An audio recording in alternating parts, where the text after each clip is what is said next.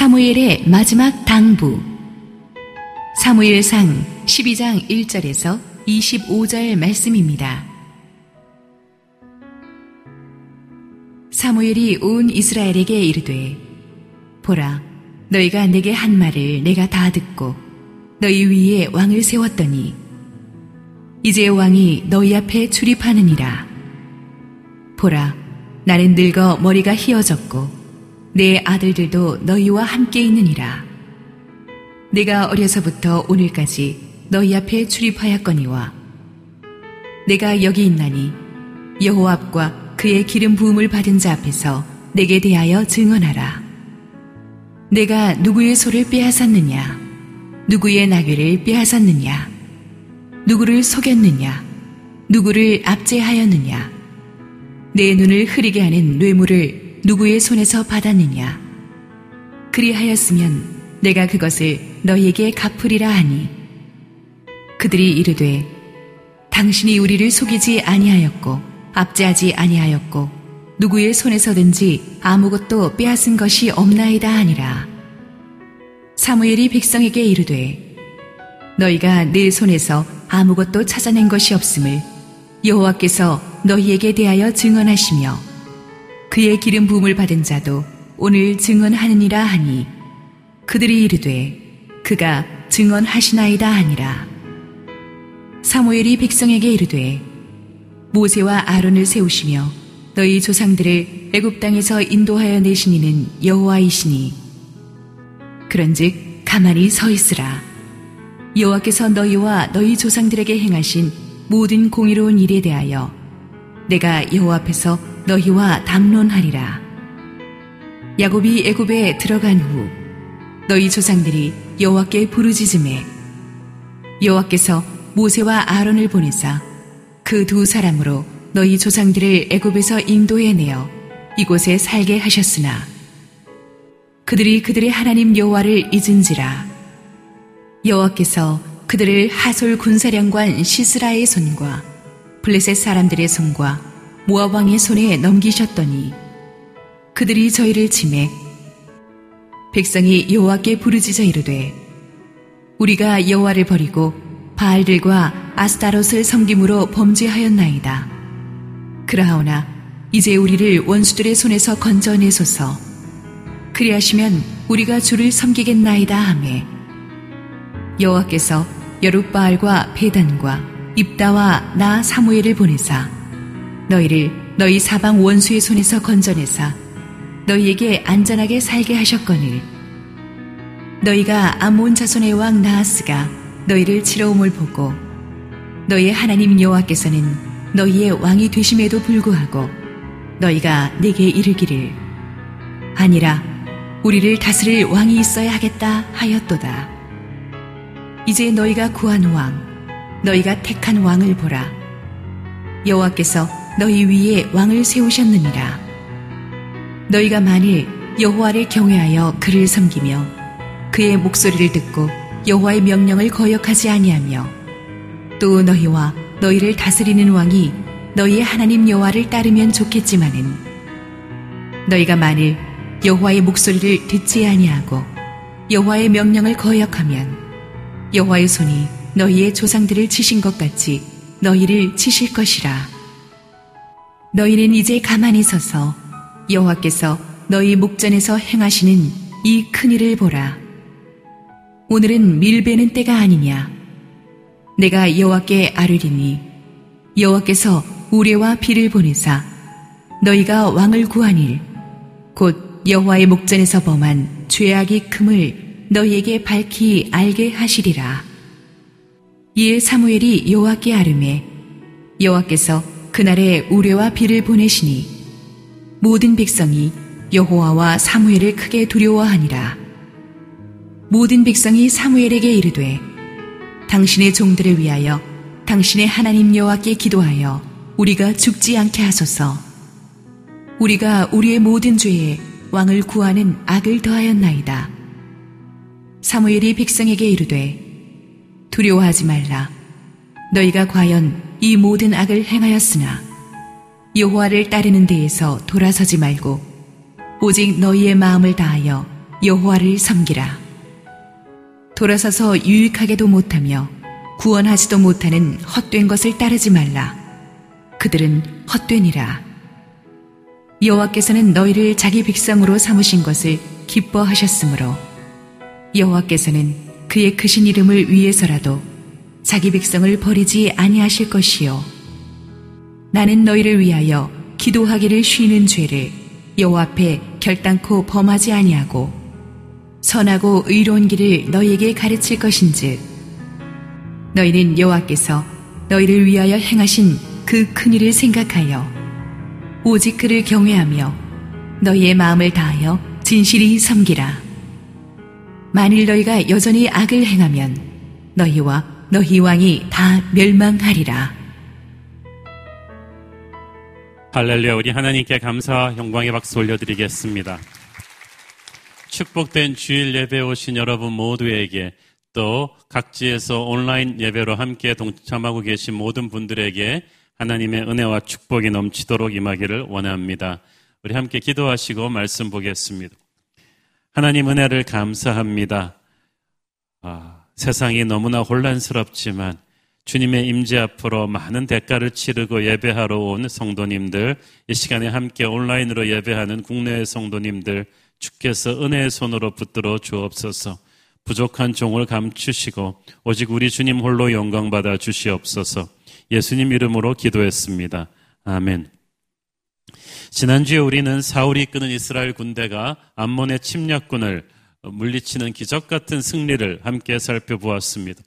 상식적으로는 있을 수가 없는 오직 하나님께서 주신 승리였습니다. 그 승리의 한복판에 하나님이 쓰신 사울이 있었습니다.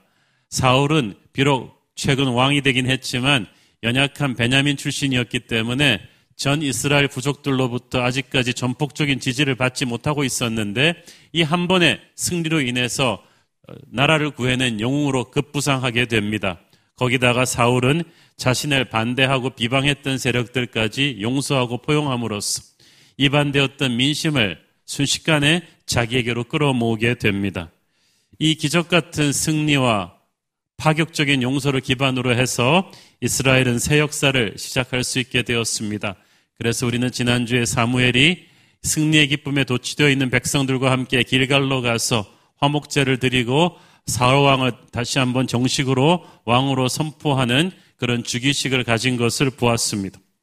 하지만 이것은 지금까지 사사로서 마지막 사사로서 하나님과 백성들 사이를 중재해온 사무엘이 은퇴한다는 뜻이기도 했습니다. 즉 사울의 즉위식은 사무엘의 은퇴식이 되는 것입니다.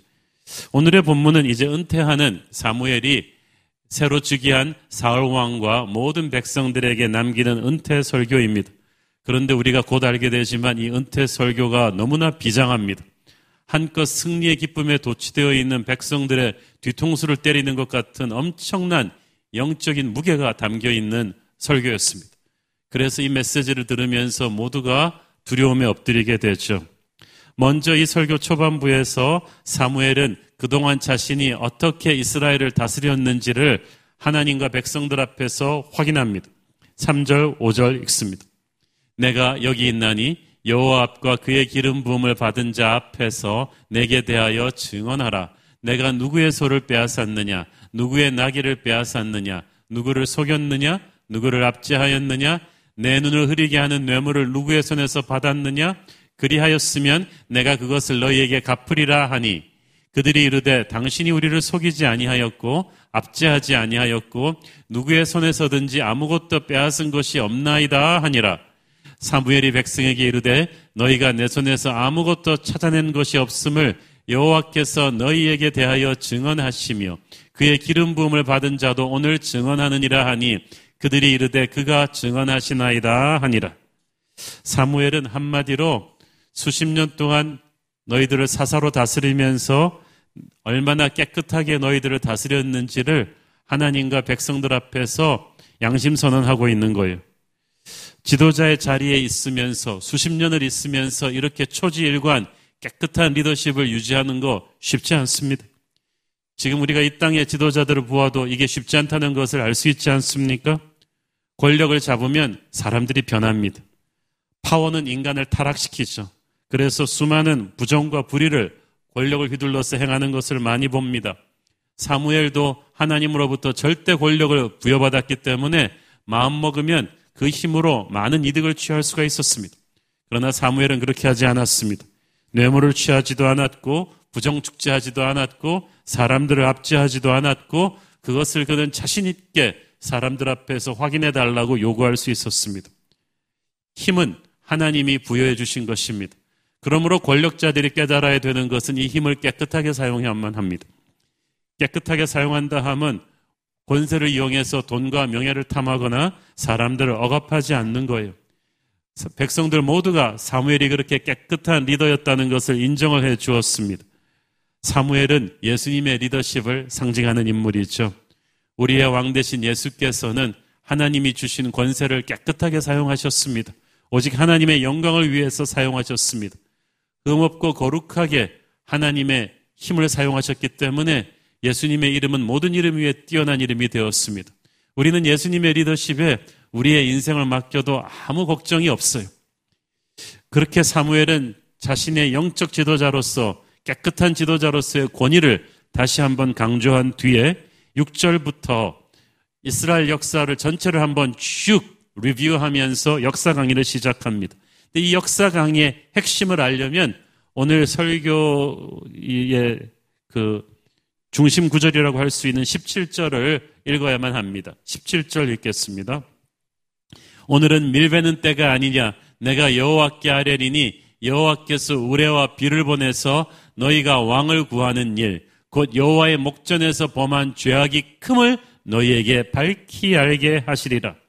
이스라엘의 밀베는 시즌은 5, 6월경인데 비가 전혀 내리지 않는 건조기입니다. 그러므로 이 시즌에 우레가 치고 비가 내린다는 것은 우리로 치면은 7, 8월에 폭설이 쏟아진다는 것과 똑같은 있을 수가 없는 일이에요. 그런데 그 있을 수가 없는 일을 내가 기도하겠고 하나님께서 너희 눈앞에서 지금 보여주실 것이다. 왜 이런 기적을 보여주시느냐? 너희들이 하나님의 통치를 거부하고 왕을 세워달라고 해서 지금 왕을 세우는 이 일이 하나님을 그만큼 노엽게 했다는 증거가 될 것이다. 이스라엘 백성들은 깜짝 놀랐습니다. 이건 뭐 마른 하늘에 날벼락이 따로 없었습니다. 아까 말씀드렸듯이 지금 암몬의 대군을 괴멸시키고 국가 전체가 승리의 기분에 막 도취되어 있는 때입니다. 그래서 사울을 승리의 주역인 사울을 지금 왕으로 즉위시키는 이것을 하면서 그들은 뭐 엄청나게 기분이 좋아 있었어요. 잔치 분위기였어요. 하나님이 자신들의 미래를 축복하신다고 생각했는데 하나님 마음이 그게 아니라는 거예요. 왕의 즉위식에서 이 왕을 세워달라고 한 너희들의 요구가 얼마나 하나님을 화나게 했는지를 알아라 하고 하니까 백성들이 충격을 받았습니다. 왜 하나님이 왕을 세워달라는 이스라엘의 요구에 이토록 노여워하셨는가? 그걸 설명하기 위해서 이제 6절부터 사무엘이 쫙 이스라엘의 역사를 강의해 준 거예요. 그리고 이 역사를 강의해 주면서 너희들의 죄를 깨달으라고 합니다.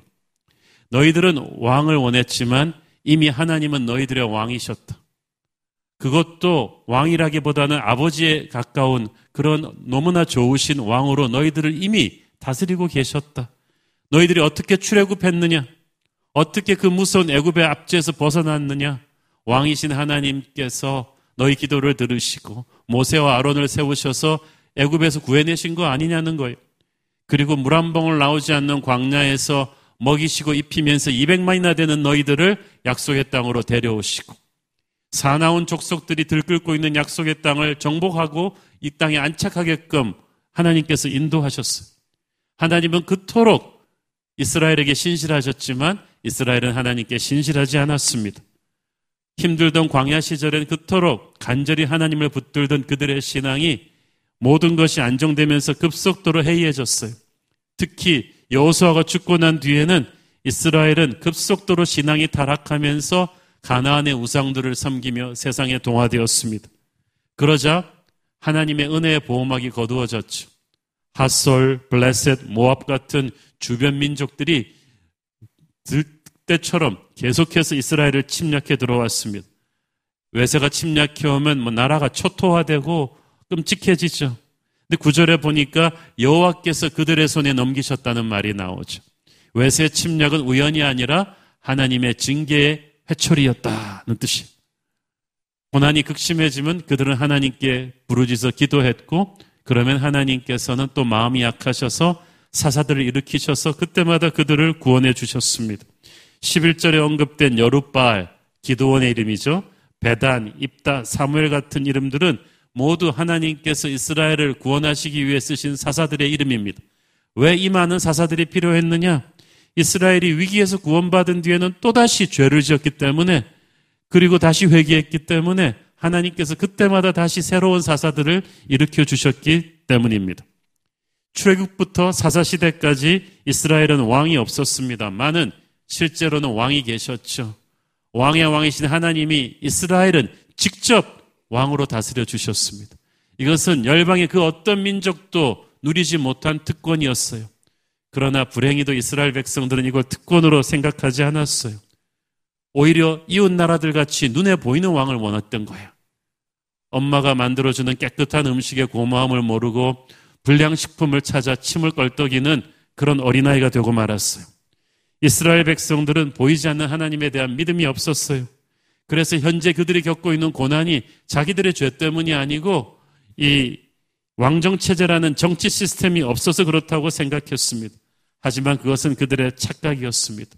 인간은 항상 문제가 일어나면 그 문제의 원인을 자기 안에서가 아닌 밖에서 찾습니다. 뭔가 외부의 어떤 걸 바꿔버리면 될 거라고 생각했습니다. 그러나 그들이 겪고 있는 고난은 왕이 없는 정치제도 때문이 아닙니다. 무너진 영성의 문제였어요. 이웃의 다른 나라들이 강해서 그들이 짓밟힌 게 아니고 그들의 신앙이 타락했기 때문에 패배한 거예요. 아무리 다른 나라들이 강해도 그들이 굳건히 하나님을 붙들었다면 여호와의 팔이 그들을 지켰을 것입니다. 그러므로 중요한 건 그들이 죄를 회개하고 하나님께 돌아오는 것이었습니다. 해법은 그들 안에 있는데 해법은 영적인 것인데 그들은 육적인 해법을 찾아 헤매었습니다. 죄를 회개할 생각을 안 하고 왕정 체제를 요구했습니다. 영적으로 무식했던 거죠. 하나님의 백성들의 실패의 원인은 결코 밖에 있지 않고 안에 있습니다. 세상적인 힘이 부족해서 우리가 망하는 게 아니고 하나님으로부터 멀어졌기 때문에 망한 거예요. 그런데 원인 분석을 잘못해가지고 자꾸 고난 탈출을 위해서 세상적인 해법을 선택하면 상황은 점점 악화될 것입니다. 하나님의 말씀을 붙잡고 살아나와야 되는데 세상의 힘을 붙잡고 살겠다고 하니 이게 되겠습니까? 하나님의 백성이 왕을 세워달라고 하는 것은 하나님이 내 왕이 아니라고 말하는 거예요. 세상 권세 잡은 자의 통치 밑에 좀 들어가 보겠다고 하는 것입니다. 이것을 하나님이 얼마나 슬퍼하시겠습니까? 사랑하는 여러분, 상황이 힘들수록 우리는 우리의 머리 대신 그리스도의 통치 밑으로 들어가야 합니다. 그분의 왕대심을 인정해야만 됩니다. 주님 한 분만으로 만족해야만 합니다. 그것이 승리하는 길입니다. 그런데 이스라엘 백성들은 그렇게 하지 않았어요. 그들이 왕을 세워달라고 하면서 사무엘에게 뭐라고 말했습니까? 사무엘상 8장 5절을 보십시오. 그에게 이르되 보소서 당신은 늙고 당신의 아들들은 당신의 행위를 따르지 아니하니 모든 나라와 같이 우리에게 왕을 세워 우리를 다스리게 하소서 한지라. 하나님은 그들을 모든 나라 위에 뛰어난 특별한 민족으로 세워졌는데 그들은 하향평준화하겠다는 거예요. 우리도 다른 나라들과 같이 되겠어요. 그 말은 무슨 말? 은근슬쩍 그동안 다른 나라들을 부러워해 왔다는 거야. 하나님은 보이지 않는 분이시기 때문에 믿음이 없이는 하나님의 통치를 따르기가 어려웠어요. 그에 비해 다른 나라의 왕들은 눈에 보이기 때문에 믿음이 없어도 그럴듯해 보이거든요. 자기들도 그런 눈에 보이는 왕 밑에 들어가면은 효율적으로 적의 침입에 대처하며 잘 살 수 있을 거라고 생각했습니다. 믿음이 없는 그들의 눈에는 하나님이 성에 차지 않았어요. 그래서 그들은 하나님의 종이 아닌 하나님을 대신할 어떤 존재를 원했어요. 그게 왕이에요. 하나님께서는 그 못된 속내 때문에 화가 나신 거예요. 그래서 사무엘에게 말씀하셨어요. 그들은 나를 버려서 자기들의 왕이 되지 못하게 하려 함이니라. 세상의 왕을 원하는 것은 왕이신 하나님을 버리겠다는 것입니다. 하나님의 백성들이 우리는 하나님의 왕으로 하지 않고 다른 나라 같은 왕들을 원합니다. 하나님의 백성이 세상 왕의 부하가 되겠대요.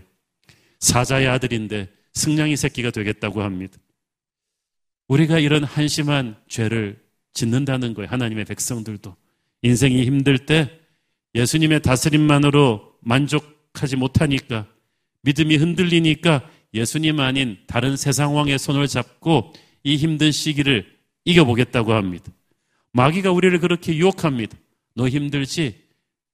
주님만 가지고는 안 될 것 같지? 눈 질끔 감고 세상 왕의 손을 잡아. 그리고 성공하고 나서 다시 주님 섬기면 되잖아. 보이지 않고 침묵하시는 하나님보다 지금 눈에 보이는 확실하고 빠른 세상 왕의 손을 잡으라고 할 것입니다. 이때 우리는 그 유혹을 물리쳐야 되는 거예요. 우리의 신앙은 그때 드러나는 거예요. 사랑하는 여러분, 우리는 하나님의 자녀입니다. 우리는 사자의 아들인데 어찌 살기 위해 승냥이 새끼가 되겠다고 하겠습니까? 어찌 살기 위해서 세상 왕의 통치 밑으로 기어 들어가겠습니까? 우리의 왕은 오직 예수 그리스도 뿐이십니다. 그분만이 우리의 가정에, 우리의 직장에, 우리의 교회와 나라의 절대 왕이십니다. 우리 삶의 모든 영역에서 최종 결정은 우리의 왕에게, 오직 예수님에게 하시게 하십시오. 어떤 상황 속에서도 세상의 왕에게 곁눈질하지 말고 예수님을 왕으로 선포하십시오. J.R. 톨킨의 반지의 제왕에 보면 이런 멋진 대사가 나옵니다. How do you distinguish a true king? 어떻게 진짜 왕을 알아보지? 대답합니다. 진짜 왕의 손은 치유하는 손이야. Look at his hands. It's a healing hand. 치유하는 손이야. 그의 손을 보면 진짜 왕이 누구인지 알아볼 수가 있어. 우리 주님의 손은 폭력의 손이 아닙니다. 그의 손에는 십자가의 상흔이 있습니다. 여러분과 저를 위해 흘리신 보혈이 흐르고 있습니다. 그 보혈의 손이 우리를 치유할 것입니다. 그 보혈의 손이 우리의 슬픔을 기쁨으로 변하게 할 것입니다. 세상 왕이 주는 진통제 같은 해법을 탐내지 마십시오. 우리 주님의 손을 잡아야 저와 여러분은 살아날 줄로 믿습니다. 추수하는 때 있을 수 없는 우레와 비가 벼락과 함께 천지를 진동했습니다. 백성들은 공포에 질렸습니다. 하나님께 왕을 요구한 우리들의 죄가 그토록 큰 것이었구나. 다들 두려움에 사로잡혀 사무엘 앞에 무릎 꿇습니다. 우리를 죽이지 말아달라고 하나님께 구해주세요. 이때 사무엘이 부드럽게 위로합니다. 20절 읽습니다. 사무엘이 백성에게 이르되 두려워하지 말라. 너희가 과연 이 모든 악을 행하였으나 여호와를 따르는 데에서 돌아서지 말고 오직 너희의 마음을 다하여 여호와를 섬기라. 지금 사무엘은 어, 인간적인 동기로 왕정 체제를 요구한 것이 하나님을 노엽게 하긴 했지만 하나님이 허락을 하셨기 때문에 이제부터 너희가 어떻게 이 왕정 체제를 끌고 가는가가 중요하다. 사실 이 땅의 정치 시스템은 다 일장일단이 있기 때문에 그것을 다루는 인간의 마음이 어떤가에 따라 독이 될 수도 있고 약이 될 수도 있어요.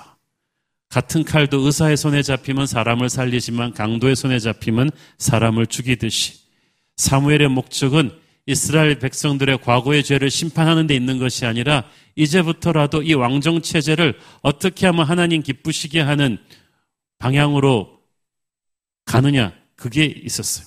사무엘은 사사시대 역사를 통해서 불변하는 하나님의 백성의 영적 승리의 법칙을 말해줍니다. 하나님과의 관계에 모든 것이 걸렸다. 너희들이 하나님을 잘 섬길 때는 평안과 번영을 누렸지만 하나님을 버리고 우상숭배할 때는 외세 침략에 물리치는 모든 이방 세력들의 샌드백 같은 존재였다. 이제 사사 시대가 끝나고 왕정 체제가 시작되지만 하나님의 법칙은 변함이 없다. 이제 왕정 체제에서 달라지는 것은 왕과 백성들이 함께 하나님께 순종하는 것이다. 그러면 복을 받겠지만 그렇지 않으면 너희들은 파멸할 것이다. 그래서 너희들이 인간적인 생각에서 세상의 다른 나라들과 똑같은 왕정 체제를 원했지만 하나님의 백성의 왕정 체제는 다른 나라들과는 다르다. 너희들의 왕이 세워진다고 해도 그 또한 하나님의 권위에 복종해야 된다. 그는 하나님의 말씀에 따라서 하나님의 결에 따라서 이 백성을 다스려야 될 것이다. 그러므로 너희들의 왕정 체제는 신정 체제 안에서만 제대로 작동할 것이다. 정치적 체제 변화가 너희들을 구원하지 못한다. 오직 너희들의 신앙이 너희들의 아버지 하나님, 너희들의 왕의, 왕 대신 하나님을 어떻게 섬기는가에 따라서 너희들의 운명이 결정될 것이다. 이거예요. 자, 여러분, 이 메시지를 지금 막 왕으로 즉위한 사울 왕이 제일 앞에 들었을 거예요. 제일 앞에서.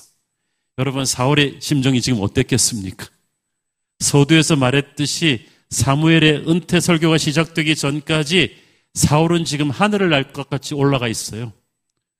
전설적인 나라를 구한 영웅으로서 모든 사람들이 사울의 이름을 환호하고 있었어요. 그래가지고 이제 지금 왕으로 즉위하면서 이때까지 그 날의 주인공은 사울이었어요. 온 백성이 사울의 이름을 부르고 환호하고 있었는데 이 축제의 날에 첫 번째 왕으로 등극하는 이 날에 사무엘이 말하는 거예요. 미안하지만 이 날의 주인공은 사울이 아니라 하나님이다. 그리고 말하자는 25절 끝부분에서는 만약 너희들이 하나님을 제대로 섬기지 않고 악을 행하면 너희와 너희 왕이 함께 멸망할 것이다. 여러분, 즉위식에 왕한테 이런 말 하는 사람이 어디 있어요? 하나님이 하신 거예요. 이 말을 이 땅의 지도자들도 들어야 돼요. 너희들이 하나님을 섬기지 않으면 지도자부터 시작해서 함께 망할 것이다. 우리는 우리 인생의 최고의 순간에도 주인공이 내가 아니라 하나님이심을 선포해야 될 것입니다. 여러분 인생에 샴페인을 터뜨리는 모든 사람이 여러분의 이름을 부르는 승리의 순간에 여러분이 높은 자리에 올랐을 때 많은 돈을 벌었을 때 어려운 대학에 들어갔을 때 그래서 모든 사람들이 승리의 축제를 부르는 그 순간에 여러분은 겸손히 선포하셔야 돼요. 이날의 주인공은 내가 아니구나. 나를 나대게 하신 하나님이시구나. 그것이 예수님을 왕으로 모시는 자의 자세입니다. 자, 그렇게 하고 이제 사무엘은 리더십 전면에서 물러나는 자기가 남은 인생을 어떻게 살 것인지를 백성인들에게 말해 줍니다.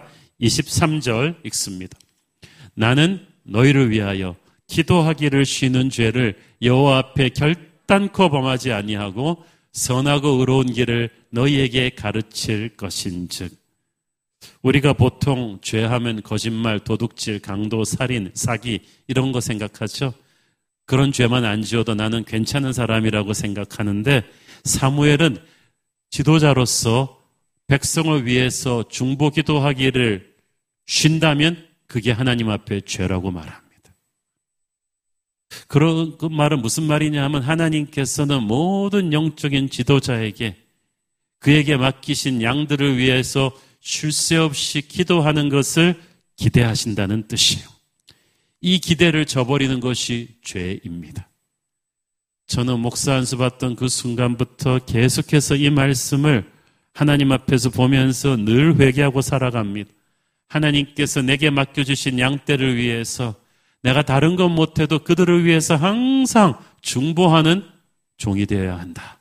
그래야 영적인 지도자로서 하나님 앞에 죄 짓지 않는 것이다. 영적 지도자는 항상 자기 백성들을 생각하며 걱정과 근심이 끝이 없죠. 그 그대로 놔두면 스트레스 받아서 못합니다. 이 걱정과 근심으로부터 자유하는 길은 그 시간에 끊임없이 백성들을 위해서 중보하는 것입니다. 내가 중보하지 않으면 어차피 걱정하거든요. 걱정하고 근심하는 시간을 계속해서 기도의 시간으로 바꿈으로써 나는 이 백성들의 운명을 하나님 손에 맡겨드립니다. 우리가 쉬지 않고 기도하면 하나님께서 그 백성들을 위해서 쉬지 않고 일하십니다. 우리가 기도를 멈추면 하나님의 손이 멈추고 마귀가 움직이기 시작하는 거예요.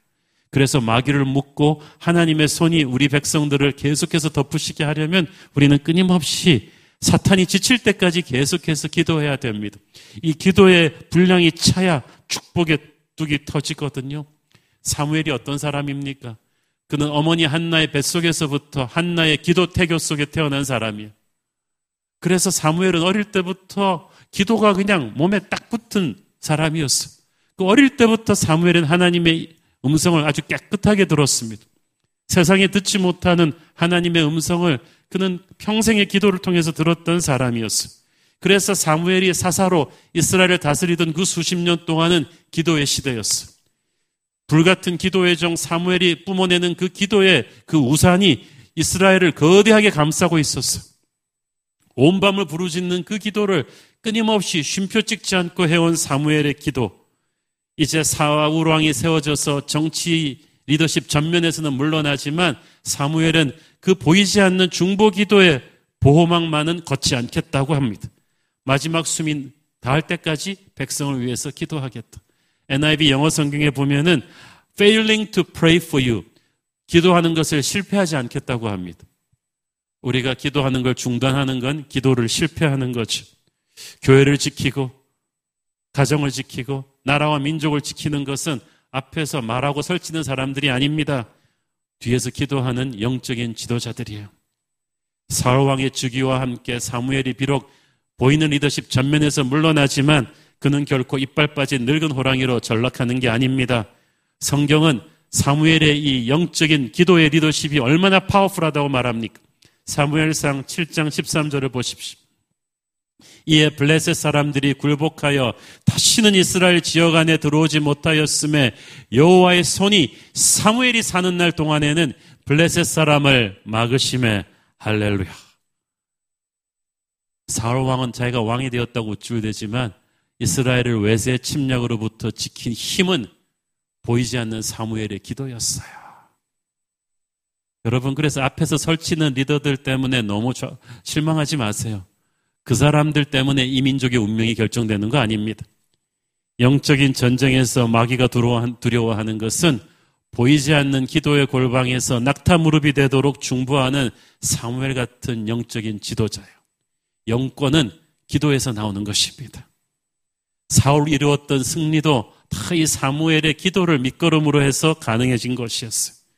기도의 지도자의 그 장막 밑에서 그와 한 시대를 산다는 것은 축복 중에 축복이었어요. 하나님은 기도하는 영적인 지도자의 장막 안에서 백성들에게 승리의 영광을 주시죠. 저는 사무엘이 사는 날 동안에 여호와의 손이 블레셋의 침략으로부터 이스라엘을 지켰다. 이 본문을 항상 가슴에 붙잡고 기도합니다. 제가 언제 은퇴하든지 간에 살아있는 동안에 하나님께서 우리 새로운 교회 성도들을 마귀의 공격으로부터 지켜주시옵소서. 살아있는 동안에 저는 이 중보기도의 장막을 끊임없이 펼 것이니 마귀의 공격이 우리 성도들을 뚫지 못하도록 해 주십시오. 그것이 제 기도 제목이에요. 우리 세상의 왕들도 문무대왕 같은 분은 죽으면 자기 무덤을 바다에다 만들라 그랬잖아요. 바다에 혼이 되어서라도 외세 침략으로부터 신라를 지키겠다고. 세상의 왕들도 그런 결심을 하는데 여러분, 영적인 지도자들은 그런 결심을 해야 됩니다. 여러분, 자녀를 가진 부모님들, 여러분은 가정의 영적인 지도자예요. 결심을 하십시오. 여러분이 살아있는 동안에 여러분의 자녀들을 위한 중보 기도를 쉬지 않겠다고. 그래서 그 기도로 인해 마귀가 여러분의 자녀들을 건드리지 못하게 하겠다고. 목사님들, 장로님들, 순장님들, 주일학교 선생님들도 딴것 못해도 그 헌신을 하셔야 돼요. 단 몇 명의 영혼이라도 하나님이 여러분에게 맡겨주셨다면 여러분 살아있는 동안에 평생 그 영혼들을 위해서 중보하겠다고. 그래서 그 기도의 막을 결코 마귀가 뚫지 못하게 해달라고 하나님 앞에 여러분이 기도하십시오. 하나님께서 역사하실 거예요. 사무엘은 평생 중보 기도에 헌신을 하면서 동시에 백성들에게 선하고 의로운 길을 끊임없이 가르칠 것이라고 합니다. 그 말은 하나님의 말씀을 끊임없이 너희들에게 흘려 보내겠다고 합니다. 기도와 말씀은 그 쌍둥이와도 같아요. 같이 가는 거예요. 기도의 사람은 자기 말이 줄어들고 하나님의 말을 충만하게 채워집니다. 기도하면 말씀을 갈망하게 되고 말씀의 사람은 또 기도의 사람이에요. 영적인 지도자는 끊임없이 자기 말이 아닌 하나님의 말씀을 사람들에게 흘려보내주는 사람입니다. 남은 생애 동안에 사무엘은 더욱더 인간적인 잔소리가 아닌 하나님의 말씀을 흘려보내는 축복의 통로가 되겠다고 헌신합니다. 이걸 가만 보면 사무엘의 리더십은 예수님을 닮았어요. 아까 그의 깨끗한 리더십이 예수님의 거룩한 리더십을 닮았다고 했는데 남은 생애 동안에 평생 기도하고 말씀을 흘려보내겠다는 사무엘의 결단을 보면 예수님의 리더십을 그대로 닮아왔어요. 예수님은 지금 부활 승천하셔서 우리 옆에 계시지는 않습니다. 육체로는 계시지는 않지만 주님께서는 지금도 하늘 보좌 옆에서 우리를 위해 끊임없이 아버지께 중보하고 계십니다. 조금만 기도해도 우리는 우리를 위해 기도하시는 예수님의 기도를 느낄 수가 있어요. 우리는 그 기도의 힘을 먹고 살아가는 것입니다. 주님의 기도의 결과로 성령께서 우리 안에 충만하게 역사하시고 그 성령의 임재 안에서 우리는 살아가는 줄로 믿습니다.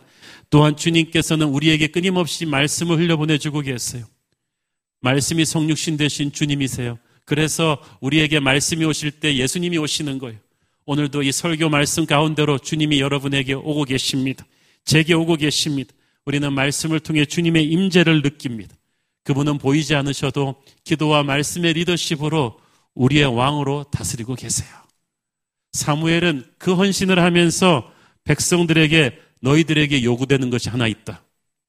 아무리 은혜의 단비가 내려도 받을 그릇이 준비되어 있지 않으면 다 새버리듯이 내가 기도와 말씀으로 너희들을 위해 평생을 헌신할 텐데 너희들도 받을 은혜의 그릇을 준비해라. 그럼 그 은혜의 그릇이 어떤 것이냐? 24절 읽습니다. 너희는 여호와께서 너희를 위해서 행하신 그 큰 일을 생각하여 오직 그를 경외하며 너희의 마음을 다하여 진실이 섬기라. 첫째는 하나님께서 너희를 위해 행하신 큰 일을 생각하라.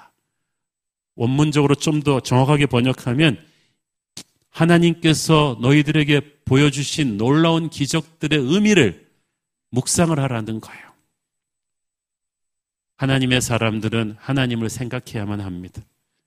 복 달라고만 하지 말고 주신 복 속에 담긴 영적인 의미를 하나님께서 우리에게 그동안 베풀어 주신 은혜 속에 하나님이 얼마나 놀라운 분이신가를 그분의 계획이 얼마나 큰지를 늘 생각해야만 합니다.